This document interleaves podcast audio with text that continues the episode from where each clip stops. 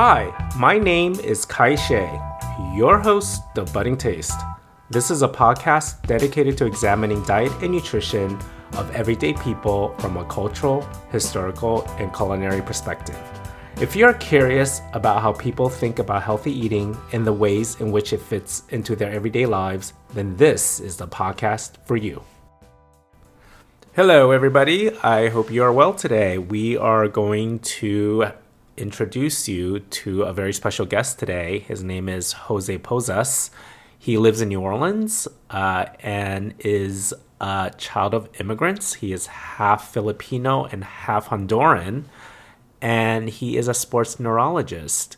Grew up in New Orleans, and he is here to talk to us about the food culture of New Orleans, which I really, really love. I think the food of New Orleans is very special and has its u- unique culinary flavors and cooking techniques and tradition. So we'll talk about that with him. But also, interestingly, to hear from him about being a sports neurologist and what healthy eating might look like uh, working on a professional level. So w- let's hear from him. And also, if you have not subscribe to or follow the podcast, please do so if you're enjoying these episodes. So today I have a very special guest, uh, Jose uh, Posas. He is coming to us from New Orleans, a wonderful city with amazing food. Um, and uh, Jose, do you want to tell the listeners who you are, um, you know, what you do, where you're from, um, just a little bit about uh, your background. Yeah. Um, thank you, Todd, for having me. I, I'm, I'm Jose Posas. I'm from New Orleans, Louisiana. I'm a sports neurologist. Um, I work at Ochsner Health. Uh, and so part of what I do uh, is program director uh, for the residency. So I'm involved in education. But as a sports neurologist, I think about not only how we can keep athletes healthy after injury and concussion, but I also try to think about how we can help keep the uh, population healthy, somebody who's not necessarily a, a, competitive athlete healthy. And part of that ends up actually being diet and thinking about what people eat. You know, unfortunately, and this is sort of the, the PSA segment of, of what I talk about, New Orleans and, and much of the American South is in what's called the stroke belt. Um, our outcomes due to things like hypertension, diabetes, cholesterol are worse compared to places like Colorado, New York, Chicago, etc. And and eating healthily can be difficult in in a place with food this rich, which is my sort of tongue in cheek moment saying, I acknowledge that the food we have down here is too salty, too fatty, too good. So a lot of times my, I cancel my patients about moderation uh, and and adding some exercise in there. you got you do have very good food down there, I have to say. oh, thanks. Yeah, it's uh, it's pretty good. Uh, a little bit about your personal life. Do you have children? Like, are you? Yeah, uh, yeah. So I have two wonderful daughters, um, a seven-year-old and a five-year-old. My my eldest actually just got uh, the the lead villain role in the Lion King play, so she's going to be Scar. nice. Um, and the youngest one just started piano lessons, so that's very exciting. So usually I, I like to start the podcast just kind of asking, you know, if something you ate today, I guess where you are right now, it's early, like what's kind of like a usual breakfast for you? Unfortunately, because of my busy schedule, usual breakfast for me is coffee. We try to do, um, you know, every once in a while I try to treat myself. So I, I don't know if you've heard of Civet Cat coffee. Have you heard of this? Uh, uh, I, I, have, but I think uh, our listeners might be interested to hear. Yeah, so this is going to sound super gross, and I'm, I'm I'm already apologetic. I will state first off, this is delicious, right? Like, don't knock it till you try it, and if you okay. can try it, good for you because it's rare. Uh-huh. Um, Civet Cat Coffee. L- let me just put it out there. There's a cat called the Civet Cat The range right. in Southeast Asia. Um, this particular brand that I have, the civet cats are wild. They're not farmed, um, okay. but they're in the Philippines, in the mountains, usually in the south, particularly in a mountain called Mount Apo, A P O. Okay. And the cats eat the coffee beans. They digest them. They're proteolytic enzymes that break down some of the acidity, make it a little bit more neutral, more flavorful, etc. And they poop it out. And then somebody finds their droppings. They wash them thoroughly rames, and then okay. they roast them and they do all the things you do to coffee. And my goodness, it's it's a delight. Um, the Cafe Luwak or the Civet Cat coffee, as it's otherwise known.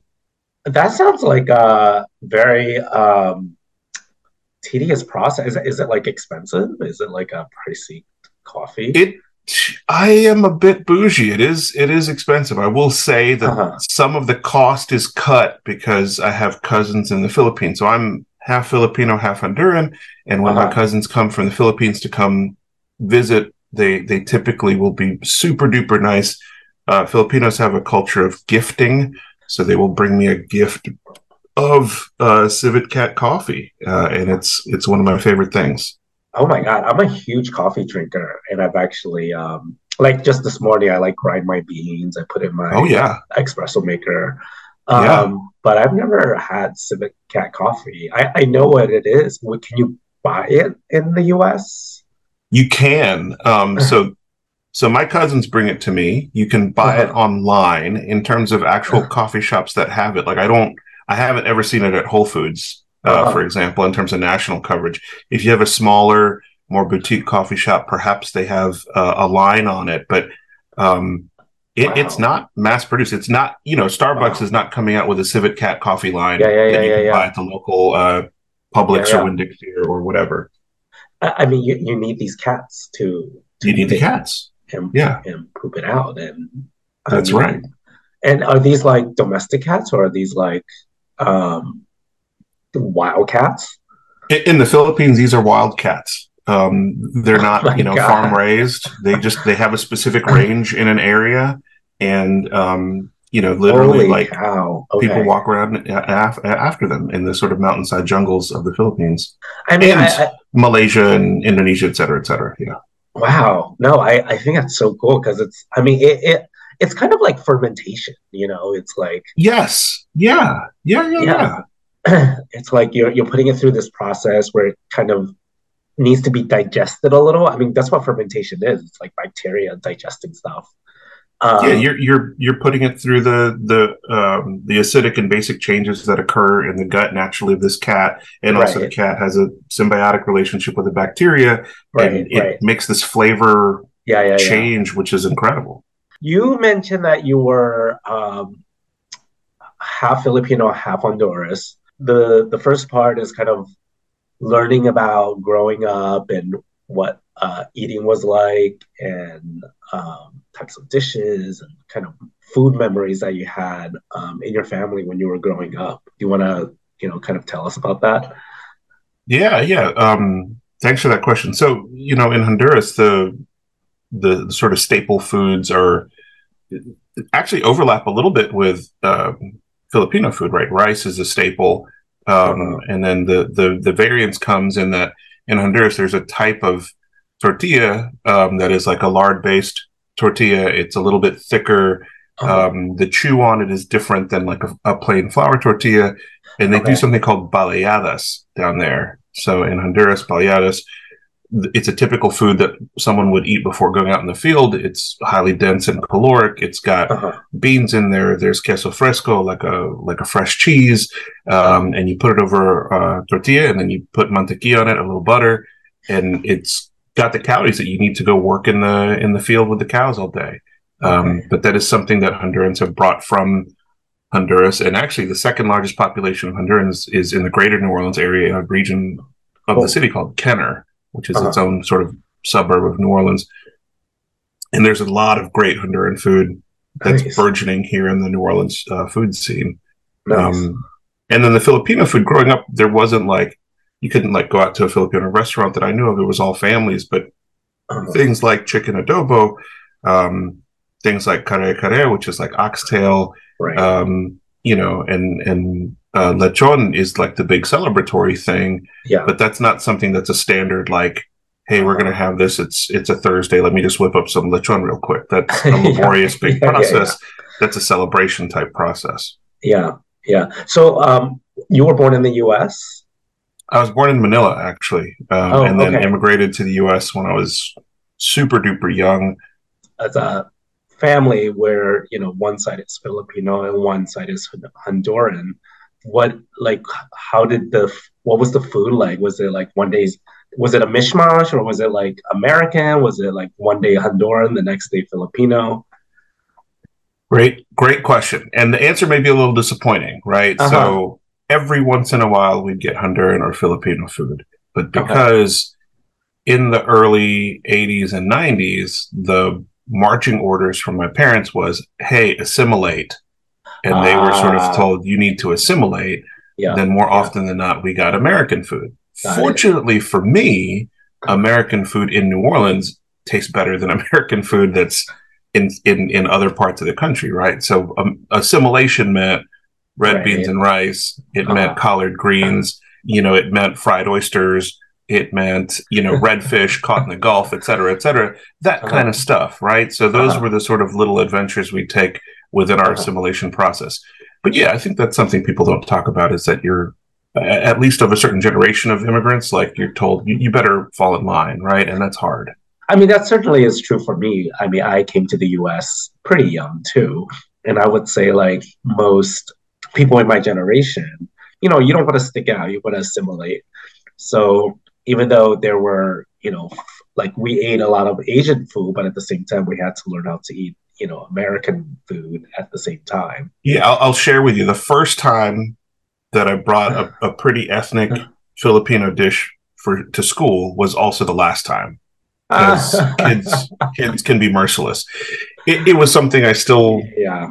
think is delicious, but I got so many weird looks and a couple of audible oohs, and I was just like, I don't want to deal with that, right? Yeah, so, no, I I just I actually discussed this with my last podcast guest, Cathy Erway, um, and about growing up. She was also kind of biracial. She's biracial. She's half white, half Taiwanese.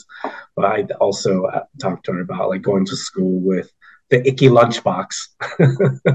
yeah. I mean, yeah. I kind of had a similar experience as that as well. Um, so at, at home, like, did you guys, were there cooking? Either your parents cook or was it mostly um, kind of sourcing your food from different yummy places in New Orleans? Uh, it was a mix of both. Both parents worked. Um, uh-huh. So because my dad was a medical resident in the 80s where they didn't have like the the the duty hours like you can't now modern day you can't work more than eight hours a week back uh-huh. then it was not uncommon to not see your family for like three days in a row frequently our, our, my mom would like you know mac and cheese or red beans and rice or, or whatever she could get at the store and then every right. once in a while when dad was home yes we we'd get the neighbor who had made a big pot of adobo to come over and like do whatever right, right? so there were little ethnic enclaves that we could sort of lean on for community but right more often than not, it was just us figuring out American food, and and again, yeah. luckily, it was yeah. New Orleans American food. Was were there like meal rituals? Like, did you guys eat together, or like would you guys do certain things that are you know like Sunday nights we all have to eat together? Was was there like a structure or ritual to to to how you were eating when you were growing up? Yeah, so meals were always together. We'd always sit and talk. Uh, and we wouldn't have to sit there and, and continuously shovel food in our mouths until everyone was done. But the idea was we would talk about our day and, and see how things are doing. So that the, the idea, basically, by the time I got to college, the idea of people just kind of eating their food in their room alone was just so uh-huh. foreign to me. And I was like, wow, I guess people have all sorts of different ways to do things, but not not my family.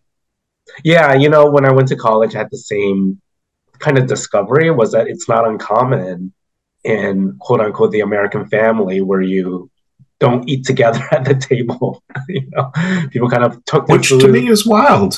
You know, I'll, I'll say this: my my kids, we raised them in terms of mealtime, like especially with dinner, hey, let's sit and talk about our day. And we have what we call the questions. And the question can be, what's your favorite part of the day? What are you most looking forward to? What was a struggle that you had today? What was an act of kindness that you showed? The, the sort of, no matter what the meal is, um, we try to talk. Yeah, no, absolutely. So one question I have for my guests is like, were there ideas of how you should or should not eat, what's healthy or not healthy in your upbringing?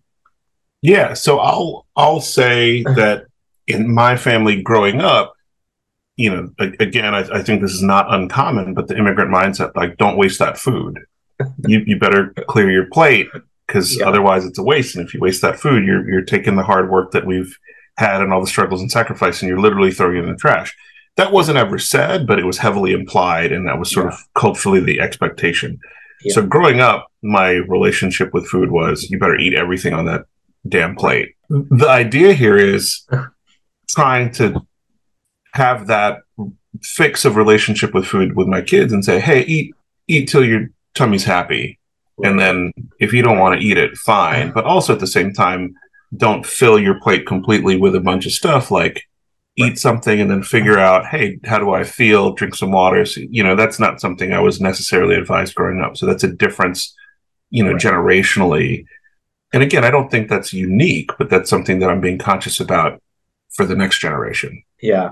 Do your parents ever put set limitations or, you know, like try to make you eat certain things and not others with their yeah the, the again the crazy thing about growing up in the South in the 80s and 90s is that you know you have all the influx of the commercial enterprises of oh yeah this is low oh, yeah. fat or this is low oh, sugar. Yeah. Yep. So yep. the the yo-yo between fat is good, fat is bad, sugar is good, sugar is bad. Yeah. Definitely for the American food side was was difficult. The right. the reasonable thing though or the good thing is that chicken adobo still tastes awesome and yeah.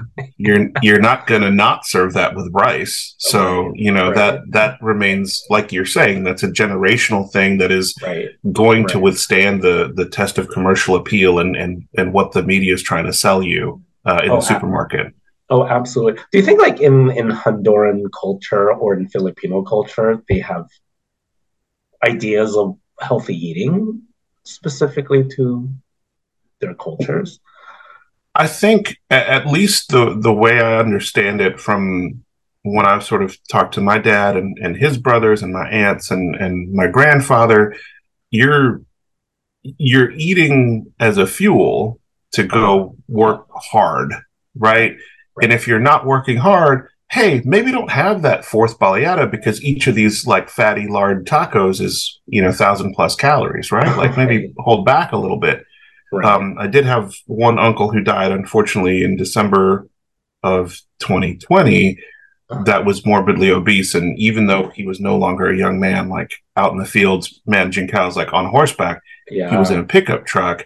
Right. He still would put down like five right. or six of those those heavy, fatty, you know, baleadas in the morning, and, and, that led to an early grave. Unfortunately, I, I do yeah. miss him, but yeah. it, it's one of those things where yeah.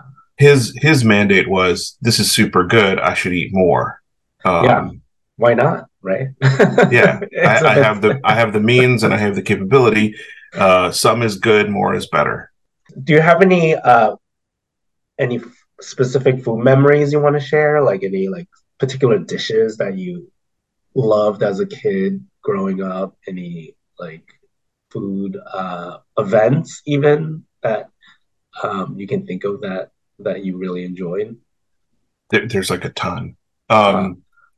So I'll I'll say this: food growing up as a uh-huh. kid, the first time I bit into a beignet and the dust sprayed up and hit my face, that's like a core memory for me, right? Like the visceral, like it, I uh-huh. mean, the taste, whatever, it's pretty good, but it's it's it's a food event, yeah. and that's that's something that I find a common thread to Southern New Orleans cuisine, right? So the other thing that comes to mind is crawfish boils. Crawfish boils are a social oh, occasion. It's yeah. an event. Yeah. Um, How can you describe the food culture of New Orleans for our listeners? Like, I, I would say this about New Orleans food culture: mediocre food is spotted and goes away quickly. Uh-huh. So you uh-huh. you know I'm sure you and your listeners know the the numbers behind the the failure of new restaurants within the first year and then the first oh, five yeah. years. It's it's not oh, yeah. it's not a high success rate. Right. But here especially if your food is bland or mediocre, uh-huh. you know, people will forgive service a little bit because we're sort of a laissez-faire city and everyone's kind of like be nice yeah. or leave. We're going to do that. But if your food is just middling or fair, no right. way. There there's right. got to be either something incredibly interesting or tasty or just really executed well. Um, in terms of the restaurant scene right now, um, you know, it's it's one of these things where you'll get Vietnamese food, food, you'll get sushi fusion, you'll get Chinese, you'll get Mediterranean. You'll get Lebanese. Um, there's a new restaurant that's Indian, uh, Lufu. Yeah. Let us feed you. I haven't been there yet, but it's on my radar. Okay. On the other end of the spectrum, there. I was talking to a, a medical student the other day. There is an Iraqi um, wow. shawarma market. It's called Shawarma on the Go. But wow. like all things in Louisiana, the reason you know it's legit, it's been there for more than a decade, and right. it's in the back of a gas station. Great. If it's sort of like off the beaten path in the back of a gas station, you know it's legit. Now, if if I if like uh, it's my first time visiting New Orleans, how how would you advise a visitor um, eat as a first time visitor? Let me say this: you you have to try to get some red beans and rice in you. Yeah, you. I mean, if if you haven't been to uh-huh. Chase, you got to try their uh, fried chicken over there. It's it's amazing, phenomenal if if you've got the coin and if you're ready to to spend money and travel, Commander's Palace is uh, a staple. They're incredible. Okay. What, what are some of the cl- classic dishes that one should try? Like you you mentioned the the beignets. Um, yes. W- what else? Like what what else should? What are some of the classics that people should try? Other than the yeah, other than the fried chicken and the um, uh, red beans and rice, uh, jambalaya to okay. me, you know, yeah. I've I've been to Spain. I've traveled to Spain. I've had paella in Spain. I've had yeah. paella from fancy caterers from Spain in Los Angeles and in New York. Jambalaya is better. And that's uh, like my hot take. And people nice. are going to hate on me for that. But at the same time, like yeah. you have food influences from Africa, yep. you know, yep. transatlantic yep slave trade, right? The the legacy, the terrible legacy that has been turned around by the natives of New Orleans, and using some of that flavor into jambalaya. If you can right. get a good cup of gumbo, and again, oh, gumbo, amazing. African origin word, yeah, using um, okra, African origin crop, like you have, if you wow. don't. If you don't pay attention to the black roots and the African roots of the food in New Orleans and you don't eat that kind of thing, you're Got missing it. out. Got and that's it. that's Got your it. fault as a tourist. Like, do your homework. Yeah, you know, yeah. check this stuff out. Everyone is nice, inviting, friendly in New Orleans, but like, please, please, please pay attention to where the food comes from, and that'll that'll give you a hint as you're eating it as to what. My God, why does this taste so good? And it's because it is the melange of Native American influence. Like crawfish is a Native American food, right? Like they've been doing it for thousands of years, and they showed some, you know, French uh, French Canadian or Acadian trappers like, hey, you should guys, you should probably try to eat some of this stuff, and then it kind of took off from there. Um, and then the seasonings and everything come from Africa, and right. it's it, it's incredible. So that that food melange is is what needs to be tried out. Yeah, from what I understand, like a lot of the amazing food in New Orleans was influenced historically by the slave trade and yep. you know the flavors that were brought into you know the delta and the West, I mean, the South, um, sort of what was in the French. There was also the French influence, I believe. Oh, yeah. Oh, um, yeah. You know, the French cooking techniques with the spices from Africa and also the Caribbean. And I guess now also newly, new immigrants who established homes there just became this fertile ground for all this delicious food to to develop. I guess now you're older, you have children. And I think like just over the past decades, we have we've gained more information about um, the science of nutrition. There's been fad diets that came and went, some came back. There's more advanced sort of dietary recommendations and things of that sort. I mean, this is kind of like in the food policy level, um, which doesn't really translate down into you know the everyday culinary delicious level. Do you think like you know now that you're a professional doctor and you have children, um, has your ideas of how to eat changed, or do you think you still sort of utilize all the stuff that you um, absorbed when you were growing up and kind of still explore the food terrain in the same way? Great question. So I, I'm going to disclose here. I'm uh, I sit on the board. I'm part of the board of directors for the American Academy of Neurology.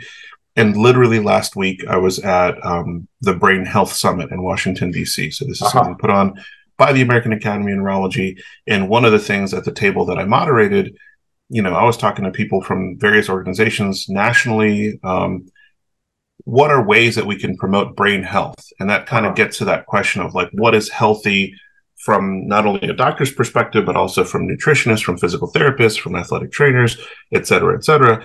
And the idea is you know, the diet that I'm supposed to endorse is the Mediterranean diet. Not everyone has access to it. There's inequities within food. People live in food deserts. People aren't able to go to the store and, and, and buy, you know, healthy, colorful foods or whatever. So the idea that I, I think is easier to say, harder to implement is if that there is a variety of color in the food that you eat. Mm, um, yeah. And yeah, there is moderation. That. Yeah. And there's moderation of the portion and then there is a balance of physical activity, then I worry less about, well, you know, we, we got to have a low fat or a low sugar or, or whatever kind of yeah. thing. Food is yeah. food is food. Food is fuel. It can right. be delicious, um, but you know, I try to impart upon my kids. I try to tell my patients, if all of your food is the same shade, right? And I'll I'll give a typical Southern Louisiana dish. If you have fried chicken, fried shrimp, um, fried rice, and mac and cheese, that's all within the sort of same color palette. Yeah. So that's probably not healthy. Right. But if you can have a little bit of salad, if you can have some fruit, if you can moderate how much fried chicken you have, you can moderate the fried shrimp, if you can have a little bit of hit of mac and cheese, but not like yeah. a huge plate full that like weighs down the paper plate at a cookout and like makes it fold in bed and break in half, then we're closer to probably what's a good thing. Yeah. And then if you don't eat so much that you can't like get up and run around with the kids, then you're also in a good way, right? So it's that combination of thought of food yeah. as fuel and then able to do exercise and have fun. Um, yeah. Yeah. And then of course, you know, New Orleans, everybody jokes, uh, it's, it's the sort of drinking capital of, of the southern part of the United States, reducing alcohol intake to a moderate level. Yeah. You know, it's, it's just one of those things. It, it, it's again, I know it's easier said than done, but trying to preserve how healthy your brain is through diet and exercise ends up being a very powerful tool. Now, do you think the the board or sort of the medical establishment kind of is on board with that way of thinking, or are they still debating what is the best lifestyle eating to endorse? Well, I mean, again, officially, you know, they they want people to be eating leaner meats, less fatty, heart healthy foods. Yeah, and, and you know, I, I get what a top-down leadership structure would be. So I'll say that this member will go unnamed, but there's someone who sits on the board as the future president of the American Academy of Neurology, who, if she sees me drinking a diet coke, she's coming after me, right? but in my mind, a diet coke's better than a regular coke. Uh-huh. Um, yeah. Yeah. I, I I have over time tried to moderate, and I'm not just reaching for a diet coke every chance I get. I'm drinking more water and, and all that. So yeah. Thank you, Natalia, Dr. Rost. I appreciate you for right. coming after me and, and making me have healthier ways. Thank you. Uh, I'll probably live longer because of it. Yeah. At the same time, though, you know, the, the number of neurons and the gustatory cells and the taste and the smell and everything is hardwired into us. We're supposed to like food. So to deny ourselves tastes and flavors in moderation, I don't know yeah. if that's a, a, good pathway to success.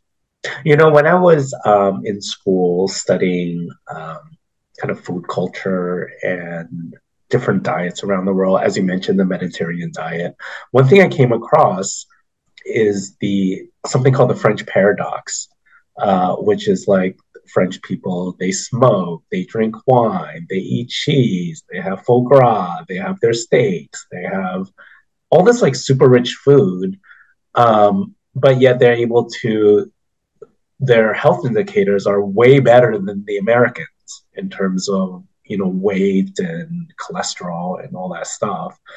Um, and it's it's called a paradox because you know in America, according to dietitians, you should stay away from all those things. It sort of calls into question like how do you enjoy all this amazing food in a way that can also sustain you know health good healthy indicators. So I'm gonna say one word that is controversial and might make people want to light me on fire. the word and the problem in America is capitalism. Universal health care is something the French have access to in modern days that helps them continue to meet those great metrics.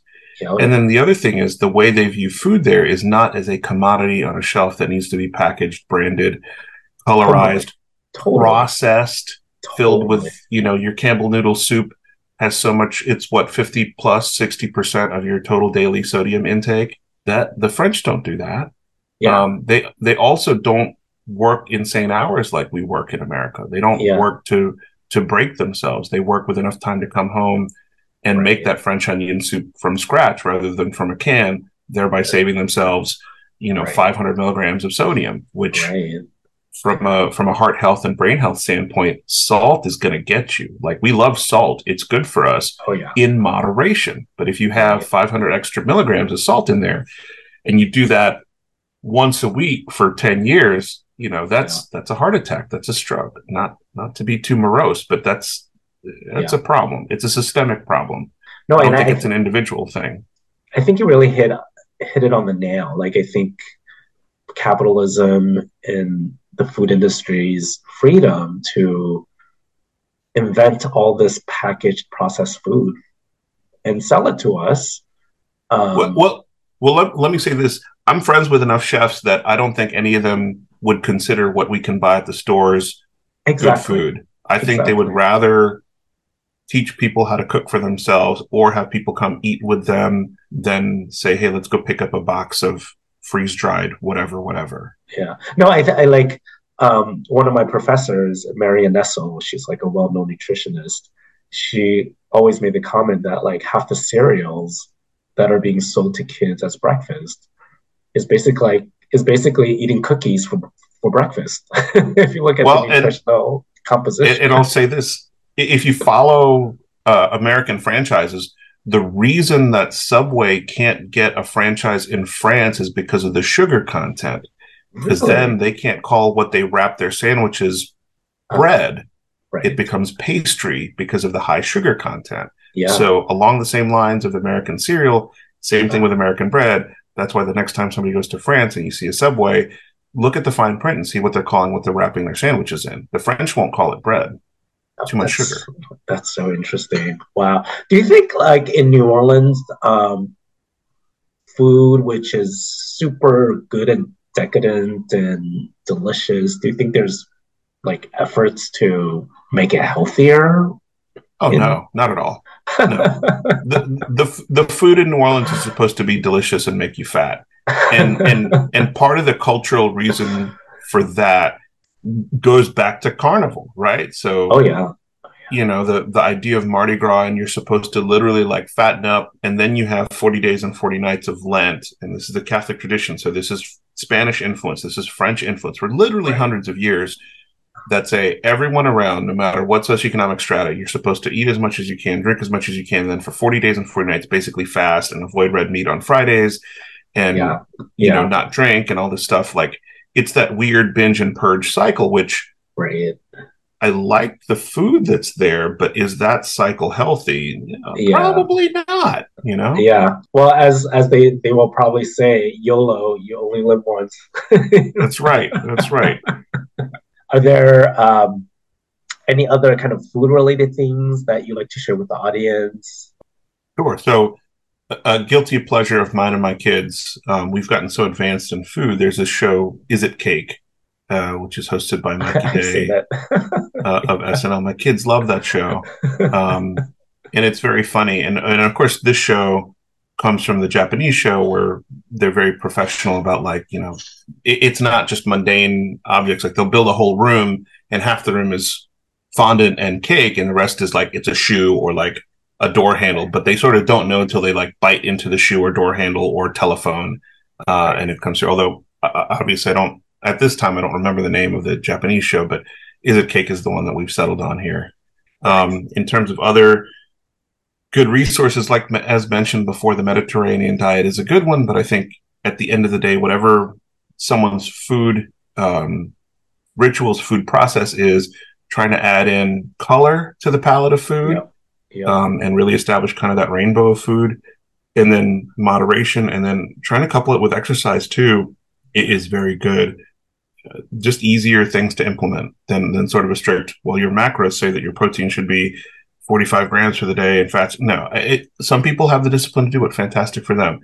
Uh, it's hard for a day to day person to do.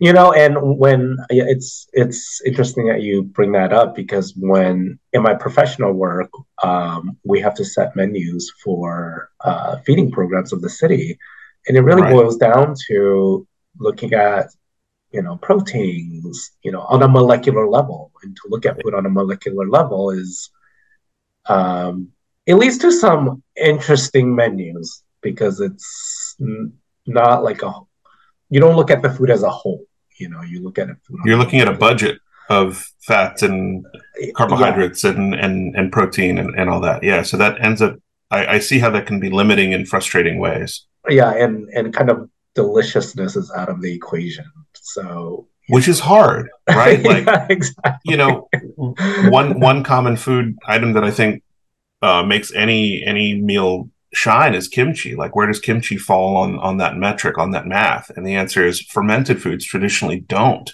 and, um, and, which is and, hard. And that's another question I think about: How can food policy be inclusive of so many foods Absolutely. from other cultures? Most often than not, things like kimchi can't be you know won't pass the test of you know food policy.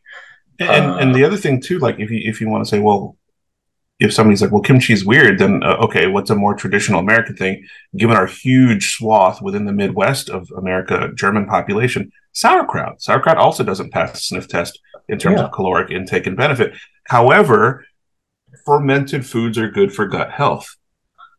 It's been proven again and again. Totally. But how do you quantify that and put that into food policy? Your guess is better than mine because you're an expert, but uh, I, I don't know. I, I, think that having fermented foods in, in a regular diet is probably something that we all need to do because that's just how our gut works. I mean, that's part of the reason why I created this podcast because to explore yeah, people from all across America in their everyday lives experience food and nutrition in very different ways. That's completely outside of what you know current food policy dictates. Right. Um, and like, where does mole fit into food oh, policy? Oh, yeah. Right. Wow. And mole, oh mole is incredible. Talk about a, a oh bunch of flavor. Like, holy yeah. cow. Yeah. Great. Thank you. So um, I will put links in the show notes. Thanks for Jose for taking the time out of his busy life uh, to share with us.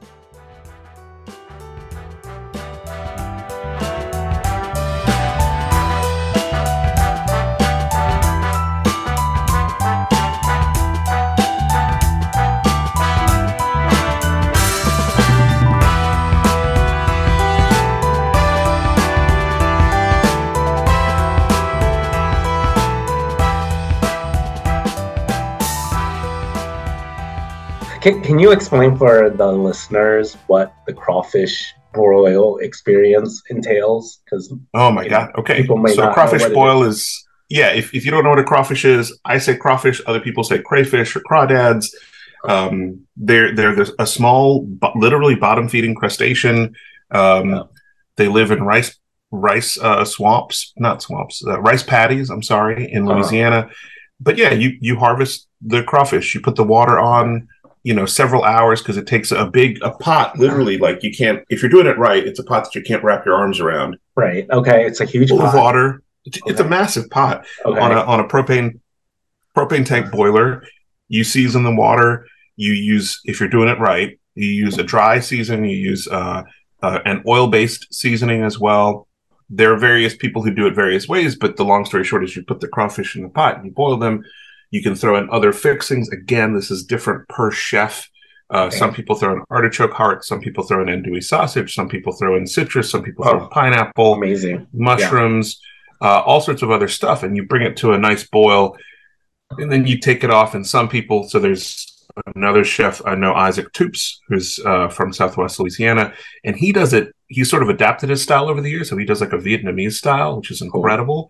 Cool. So he'll boil the crawfish in the in the water with the oil, and then he'll take it out and he'll put it in an ice chest to cool uh-huh. off, and then he'll add the dry seasoning there. He'll also use uh, yuzu seasoning Ooh, because yuzu has okay. that nice kind of lemony flavor. Oh yeah. Um, oh, yeah. and he'll throw some lemongrass in there also for some different notes. And literally, if not himself, because he's a pretty strong dude, he'll take he'll get two people and shake the entire chest so everything is covered with sort okay. of butter, yuzu, Ooh. lemongrass, sometimes you know the the dry seasoning and all that. Huh. And then the crawfish, I mean, you can't help but the shells are covered, the butter seeped in, you've already got the seasoning from the water. And I mean, again, if your lips aren't on fire and, you're not sweating a little bit, wow, uh, you don't know what it's like to truly have a, a wonderful crawfish boil. You, you really have to sort of embrace the, Ooh. oh my gosh, this is like too much.